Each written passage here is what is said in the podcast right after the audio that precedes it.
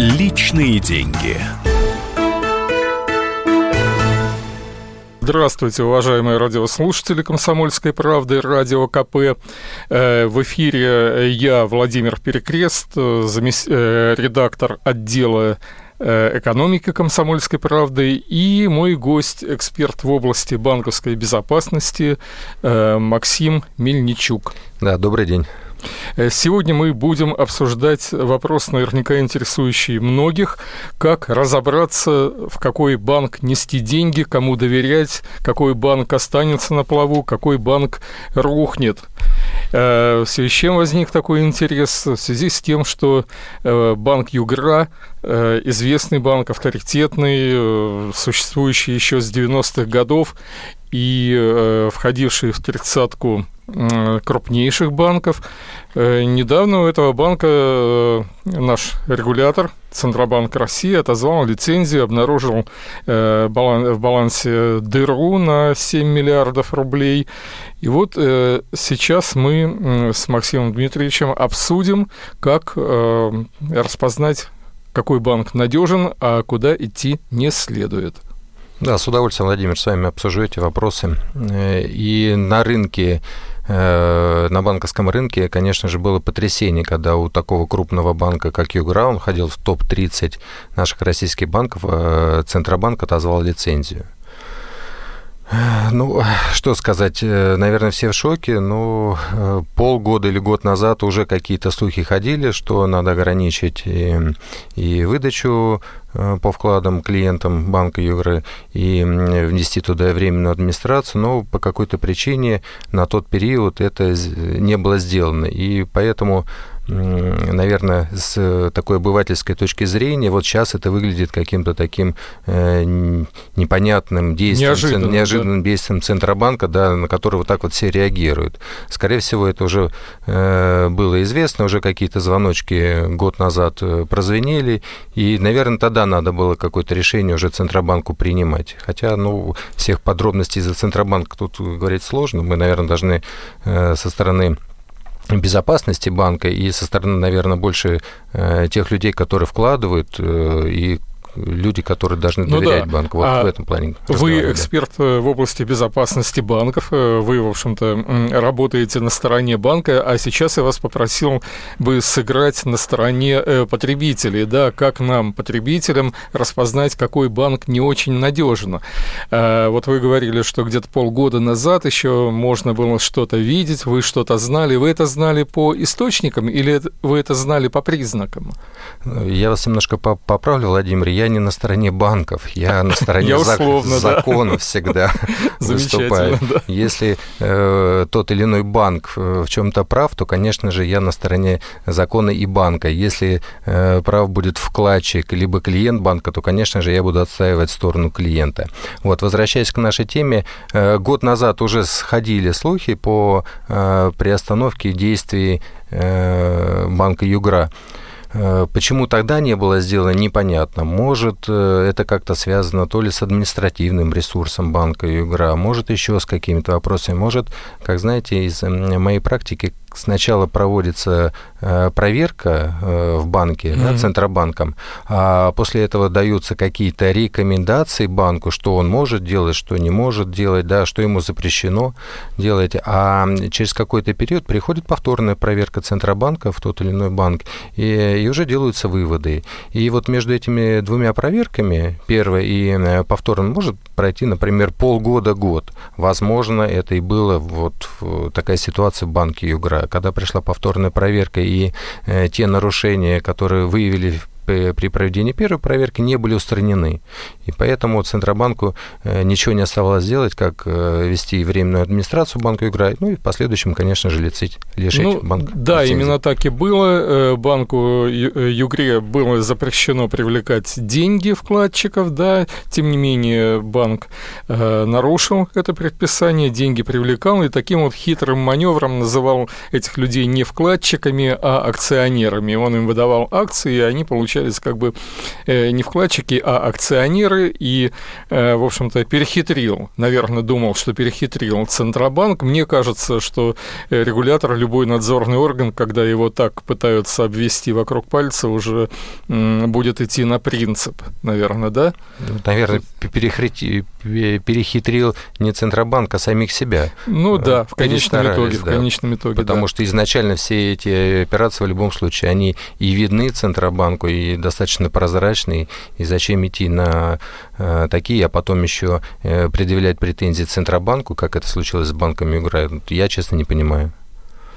Э, а, кстати, вы э, так и не сказали. Э, вы видели по признакам или по информации, что банк Югра, вот вы же отслеживаете как-то, какой банк как себя ведет тогда, допустим, полгода назад. Казалось вам, что банк Югра, видимо, не жилец? А, тогда да. Да? А по каким признакам? Скорее всего, вот э, в тот момент надо было отзывать э, лицензию банка Югра. А, ну, какие признаки? Э, был вывод денег. Ну, в любом случае, да, мы все видим, если прошла проверка Центробанка, был вывод денег из банка Югра на непрофильные активы владельцев банка. Мы все это прекрасно понимаем.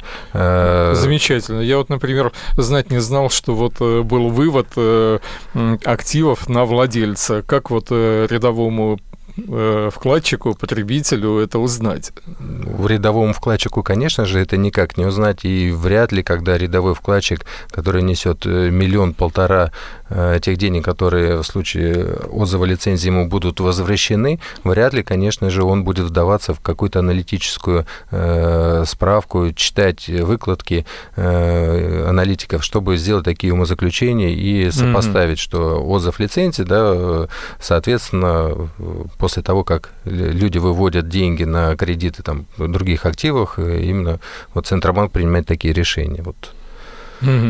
Ну, вообще это интересно, то, что вы сказали. То есть вы по каким-то вот э, финансовым проводкам увидели, что деньги выводятся в достаточно больших количествах, да, вы такие люди, как вы, да, и, и что, это Амерта, обед, обед молчания или Почему, допустим, это не обсуждалось в открытых э, интернет-дискуссиях э, или там даже в прессу не сообщили? А это, наверное, в функционал в мой личный, наверное, не входит. Это задача у нас Центробанка. Он, как регулятор, должен mm. именно регулировать э, такие дела. Мы занимаемся скромным вопросом безопасности, в том числе и банковской безопасности. И, наверное, на службу безопасности любого банка ложится ответственность за вывод. Но если вывод э, денежных средств подконтролен владельцу банка, э, то, понятно, никакая служба безопасности не будет противоречить самому владельцу банка. А, скорее всего, в банке Югра именно так и случилось. Угу. То есть это была такая, э, скажем, информация для своих в узком кругу и в узком кругу тех людей, которые, в общем-то, э, информацией не делятся, потому что э, всякое же может быть, да, можно вот э, публичными какими-то заявлениями обрушить банк, а вдруг он бы выжил да? Конечно, абсолютно верно, да. Когда дается какая-то информация в прессу, э, то это, возможно, вызовет панику, э, и вкладчики побегут снимать свои деньги, понимаете? Вот. Ну, мы об этом поговорим чуть позже, а сейчас прервемся на рекламу. Личные деньги.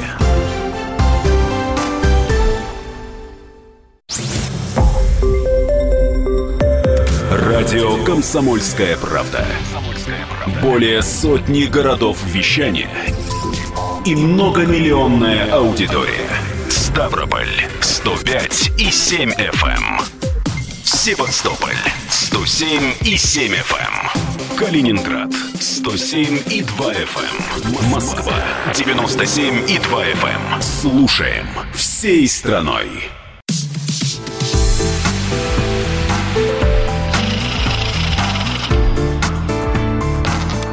Личные деньги. Итак, снова в студии э, радио «Комсомольская правда» я, редактор отдела экономики «Комсомольской правды» Владимир Перекрест и наш гость, эксперт в области банковской безопасности Максим Мельничук. Да, добрый день еще раз. Да. Э, мы говорили в первой части о том, как распознать. И э, вопреки моим ожиданиям, из того, чтобы сказать о каких-то очевидных вещах, Максим э, сказал совершенно интереснейшую вещь. Вот э, открыл, в общем-то, э, тайну которую теперь уже можно открывать, что еще полгода назад для специалистов, работающих в отрасли, было очевидно, что э, банк Югра, в общем-то, под угрозой ликвидации. Из-за чего? Из-за того, что денежные проводки показали вывод активов э, в пользу владельца. Так я понял, да? Да, абсолютно верно. Вот. А сейчас хотелось бы узнать, э, что-то в поведении Югры было такое, что мог бы увидеть и э, простой потребитель, что-то не так. Вот что не так э, в банках как, для того, чтобы мы, обычные вкладчики, решили, я туда, пожалуй, свои деньги не понесу. Да, мне могут вернуть вот эту страховую, страховую, страховую выплату эм, миллион четыреста тысяч, вот, но это, конечно же, время, и, в общем-то, многие, может быть, и положат больше денег, более надежные банки. Так, как можно понять, что э, рядовому нашему слушателю, что э, банк ненадежен? Мне, вот подсказка, да, мне кажется, что излишняя реклама – так ли это? Ну да, наверное, это один из э, таких признаков, когда идет очень обширная, массированная реклама по всем э, каналам, по СМИ, на дорогах, э, перетяжки, то, э, наверное, это людей должно насторожить. Когда в банке все хорошо, то, наверное, не требуется такая обширная реклама для привлечения денежных средств. Ну и надо заметить, что э, когда идет реклама, то э, всегда те проценты, которые банк обещает, они, конечно же, намного выше, чем э, банк реально представляет тому или иному клиенту, который к нему пришел вложить свои денежки. А, вот, наверное, это, э, как вы, Владимир, правильно сказали, это одно из основных таких вот показательных что если идет массированная реклама, э, э, загоняет всех клиентов в тот или иной банк, то, конечно же, это в первую очередь должно насторожить. Как говорили все э, мудрые мультимиллионеры, денежки любят тишину. Поэтому да, если, есть такая фраза. Да, если банк стабильный, надежный, если он работает, если он знает своего клиента, если он ориентирован на них, то, конечно же, они не будут вкладывать безумные деньги в, в рекламу. Но тогда, если вообще забыть о рекламе, то можно оказаться на обочине. Вот э, можно ли э, говорить, что все, кто активно себя рекламирует, э, они, в общем-то, рискуют повторить судьбу игры? Или ну, нет? Есть такое понятие в, нашей, в нашем сегменте, это банки-пылесосы. Э, знаете, когда вот банк-пылесос такой вот включается, да, он очень э, громко жужжит, э, пылесосит все денежки, да, а в итоге он там лопается и ломается. Так что надо всегда а. быть очень-очень осторожно. Мы недавно столкнулись с такой проблемой, когда в, один, в одном из регионов Российской Федерации зашел очень известный банк, ну, это были мошенники, под логотипом очень известного банка, и начали очень такую массированную делать рекламную атаку на всех, на э, близлежащие магазины, там, фирмы, э, чтобы они э, спылесосили все деньги, да, то есть для этого банка, который настоящий, то есть такая вот реклама как бы была чужда, и поэтому это вызвало mm-hmm. некоторое такое недоумение на рынке, ну и поэтому, наверное, хорошо не все люди попались на удочку таких мошенников. Вот один из признаков. Понятно. Но и многие же банки разумную рекламу ведут. Вот тоже Сбербанк, он не, в общем-то, не чужд рекламы. Я вот называю тот банк, который заведомо никогда не рухнет, да, на всякий случай, чтобы случайно другой банк не назвать и не вызвать панику. Я тоже держу все свои денежки в Сбербанке. Это, наверное, самый надежный банк без какой-либо рекламы. Но мы говорили с вами о чрезмерной рекламе. Угу. Я бы не сказал, что в Сбербанке она чрезмерная. Угу. Даже те прозвоны клиентам, да, по, через колл-центр, через э, смс-рассылки, через э, рассылку по почте, да, клиентам банка, она очень умеренная и она не особо раздражает. Есть некоторые банки, которые э, очень-очень активно пытаются завлечь и они предлагают намного лучшие условия, чем есть на рынке, и намного лучшие условия, которые есть там в другом банке. Э, также есть такая схема, когда покупают, либо выкрадывают э, базы данных э, клиентов, mm-hmm. да, либо нерадивые сотрудники их продают. Мы тоже недавно столкнулись с такой проблемой, когда уходил клиент, не клиент, сотрудник банка, и он украл клиентскую базу ну, среднего банка, да, и это, Понятно.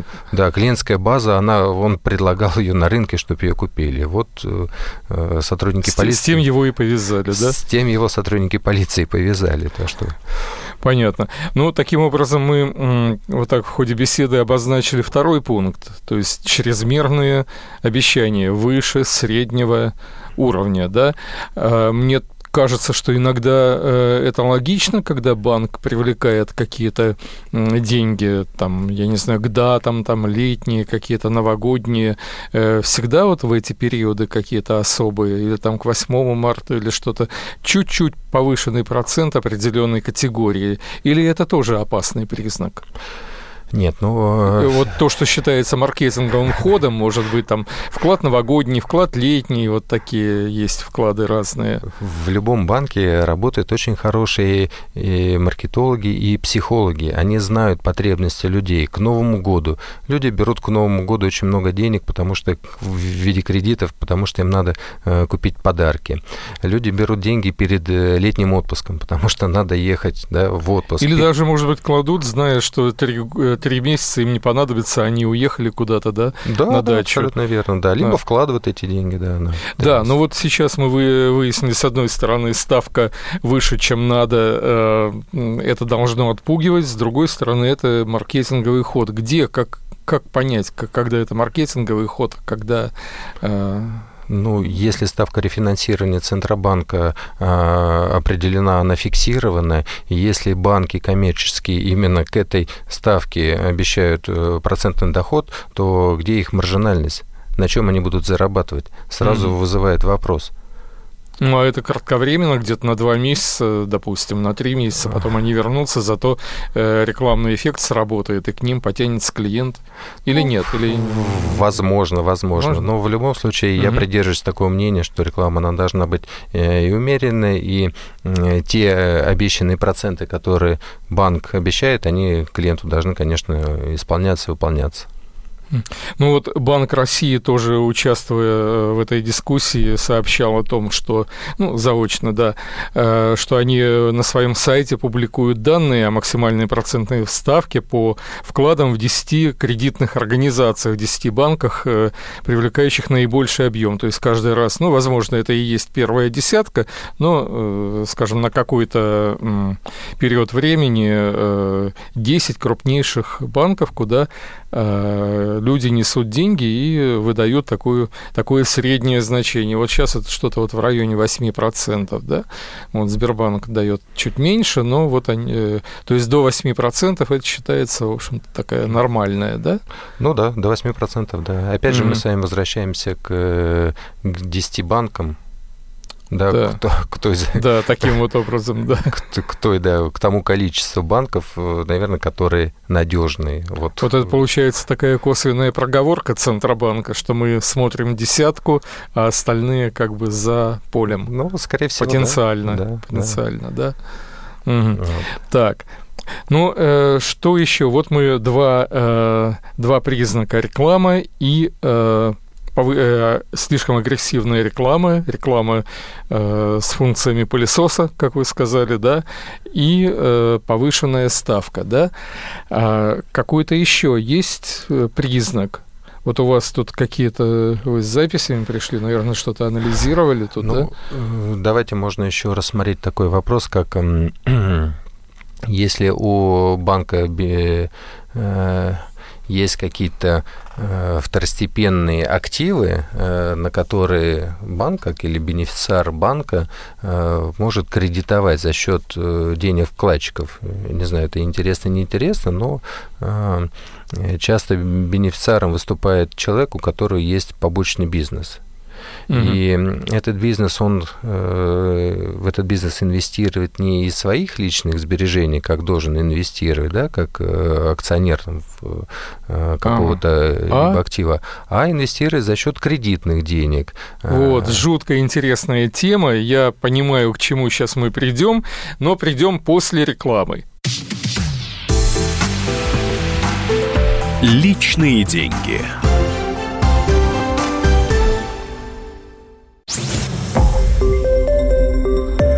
Радио «Комсомольская правда».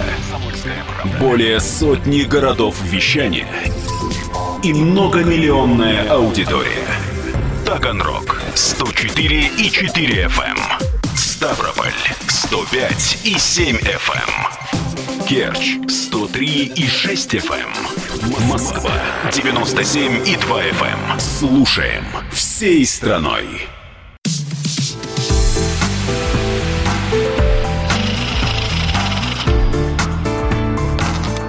Личные деньги. Итак, мы снова в студии радио «Комсомольской правды». Э, беседуем с Максимом Мельничуком, экспертом по банковской безопасности, э, о том, как определить надежный банк, как избежать нам нервотрепки, чтобы не попасть, э, не отнести свои деньги туда, в тот банк, который банк станет банком, который рухнул предыдущей части мы говорили о том, что э, одним из признаков ненадежности банка, близкого его конца, является то, что э, бенефициар банковский э, вдруг начинает активно как-то развивать другой бизнес, да, свой другой бизнес, не банковский. Да, это, наверное, можно выделить как отдельным признаком ага. для вкладчиков, которые хотят понять, надежный или ненадежный банк. То есть, если у э, скажем, владельца банка, помимо банка, мы это знаем, есть гостиница, и вдруг гостиница начала активно как-то продвигать свои услуги, или там, допустим, строящаяся гостиница, и вдруг строительство пошло более высокими темпами, мы должны думать, с каких доходов, с каких денег, так? Но если рассматривать прибыльный второстепенный бизнес владельца банка, то, наверное, это очень хорошо, когда он прибыльный приносит денег, да, а бывают такие случаи, когда э, вот как мы рассматривали банк Югра, но не на этом примере, э, я предлагаю, например, если э, в банке была проверка ЦБ и все-таки бенефициар банка понимает, что ему через год придет конец и у банка отзовут лицензии, mm-hmm. то под это дело подбираются специальные активы, которые кредитуются, они заранее убыточные. Mm-hmm. Понимаете, о чем речь? Вот за этот период, пока еще банк существует да. и у него не отозвали лицензии, надо успеть прокредитовать э, убыточные активы, заведомо э, владелец знает, что они убыточные, он эти активы якобы кредитует, а на самом деле это идет э, просто вывод денег из банка по фиктивным договорам. Вот то, что вы назвали активы, которые кредитуют, это что, некоторые фирмы, да, которые на самом деле не фирмы, это просто кошельки какие-то, да? При банке, например, имеется склад помещения. Так. Так. А, оно не приносит денег. В нем нету арендаторов. Никто так. за него не платит. Так. Но э, ему надо, например, сделать модернизацию на несколько миллионов евро-долларов. Понимаете, банк кредитует, э, возможно, эта модернизация проходит, вот таким образом деньги выводятся из банка. Интересно. А кто владелец вот этих э, шкафов, там, подвалов и прочего? Ну... Э, сам бенефициар да? Да, да, да, бенефициар, да. Очень интересные, конечно, сведения, но, опять же, это, наверное, э, заметят специалисты, а не те, э, а не обычные простые люди, которые в общем-то, нас слушают и думают, о чем же таком вот умном рассуждают эти двое мужей. Вот. Рекламу, да, мы можем оценить, э, ставки можем оценить. То, что вы рассказали, жутко интересно, но как простому человеку это понять? Никак, наверное. Ну, простому человеку, если он несет 1 э, миллион 400 тысяч рублей в банке, он, в принципе, наверное, и не должен задумываться, надежный или ненадежный банк. В любом случае, угу. ему эту сумму вернут. Угу. Правильно?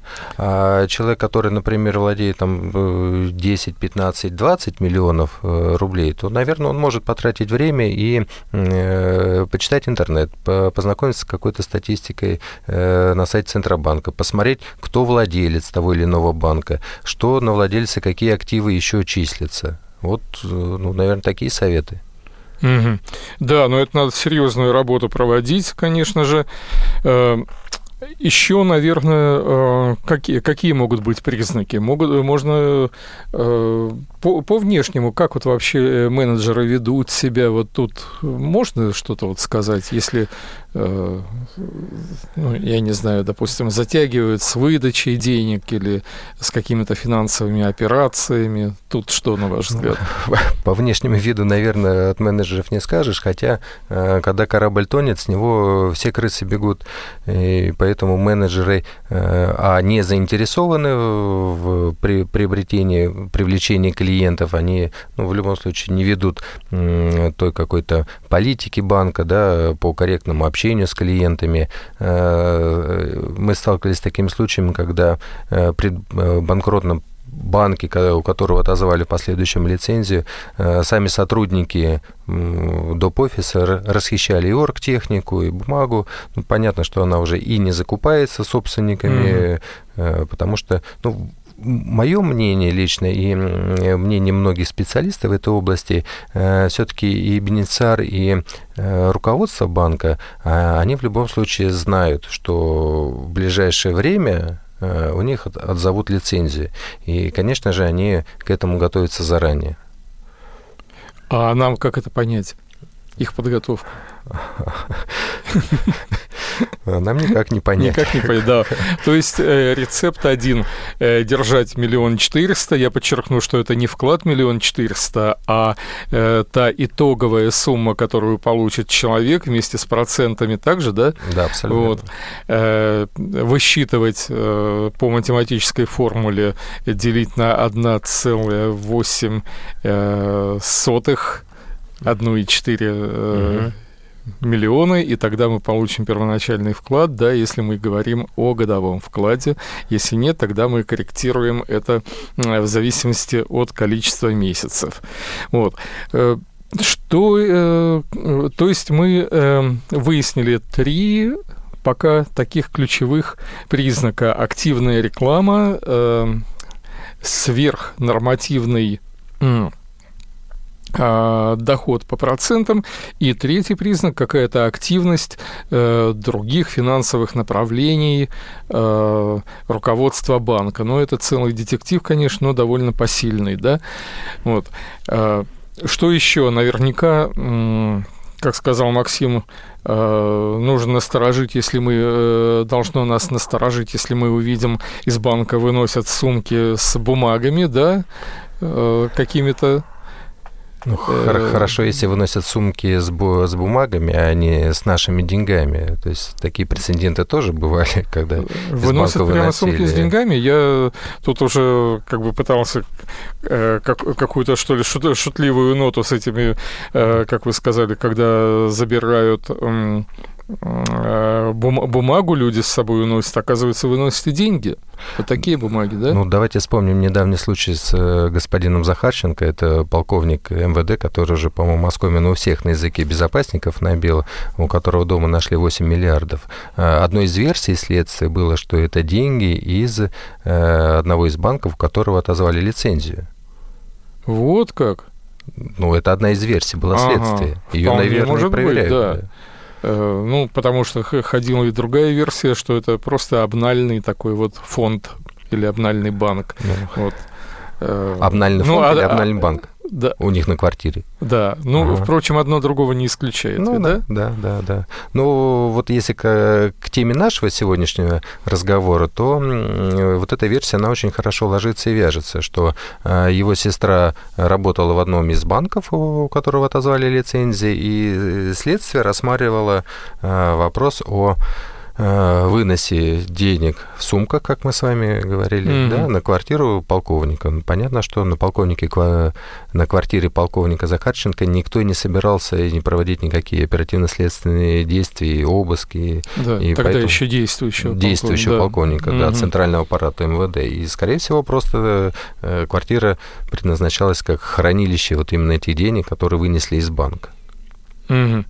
И, кстати, я вот сейчас подумал о том, что э, Сумма 8 миллиардов – это как раз сумма э, такой э, сопоставимая с балансовой дырой э, вот в том же э, банке Югра, где 7 миллиардов, да? Ну, там, по-моему, не 7 миллиардов, там, по-моему, 170 7 не, Нет, дыра. А.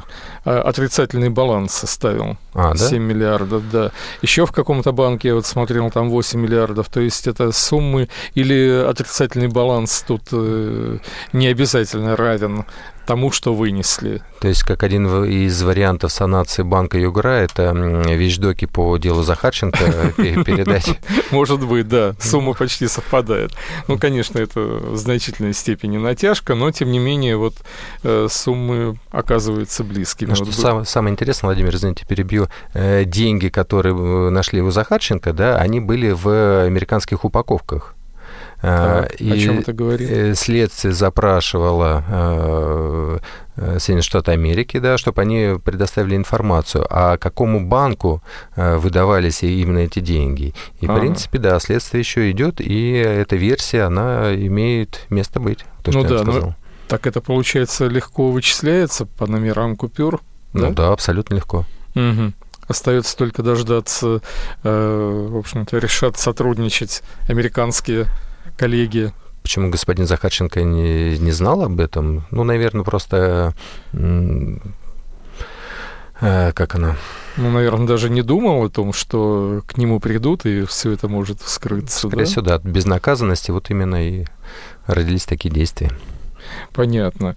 Ну вот интересно почитать, что э, у нас на сайте уже опубликованы э, вот эти материалы о э, том, как э, выбирать надежный банк, инфо, э, рекомендации от Центробанка. Во многом они совпадают с тем, о чем мы сейчас с Максимом говорили. Вот. Люди возмущены, возмущены э, нечестностью банковской, э, ну, не назову банковской системы, отдельных банков. Нечестностью отдельных банков. Одни люди хвалят Центробанк за принципиальную позицию, говорят, что слишком много банков, э, слишком много э, обманщиков, пусть останутся, пусть мало, но лучше. Но другие, другие говорят о том, что нужно нужно было заранее как-то помочь банку, и хороший банк, не волнуйтесь. Вот, э, да, тут все везде-везде упоминаются а, конкретные банки, поэтому тут даже и зачитывать я не рискну. Вот. Ну, хорошо, спасибо большое, Максим. Итак, подытожим. Мы выяснили, что нужно обращать внимание на изли... что подвластно э, простому обывателю, это обращать внимание на э, излишнюю агрессивную рекламу, обращать внимание на повышенные ставки. Э, и все, пожалуй, да? Максим? Наверное, да. да. Угу. Все, спасибо. С вами были Владимир Перекрест и Максим Мельничук. Да. Спасибо до большое. До свидания. Личные деньги.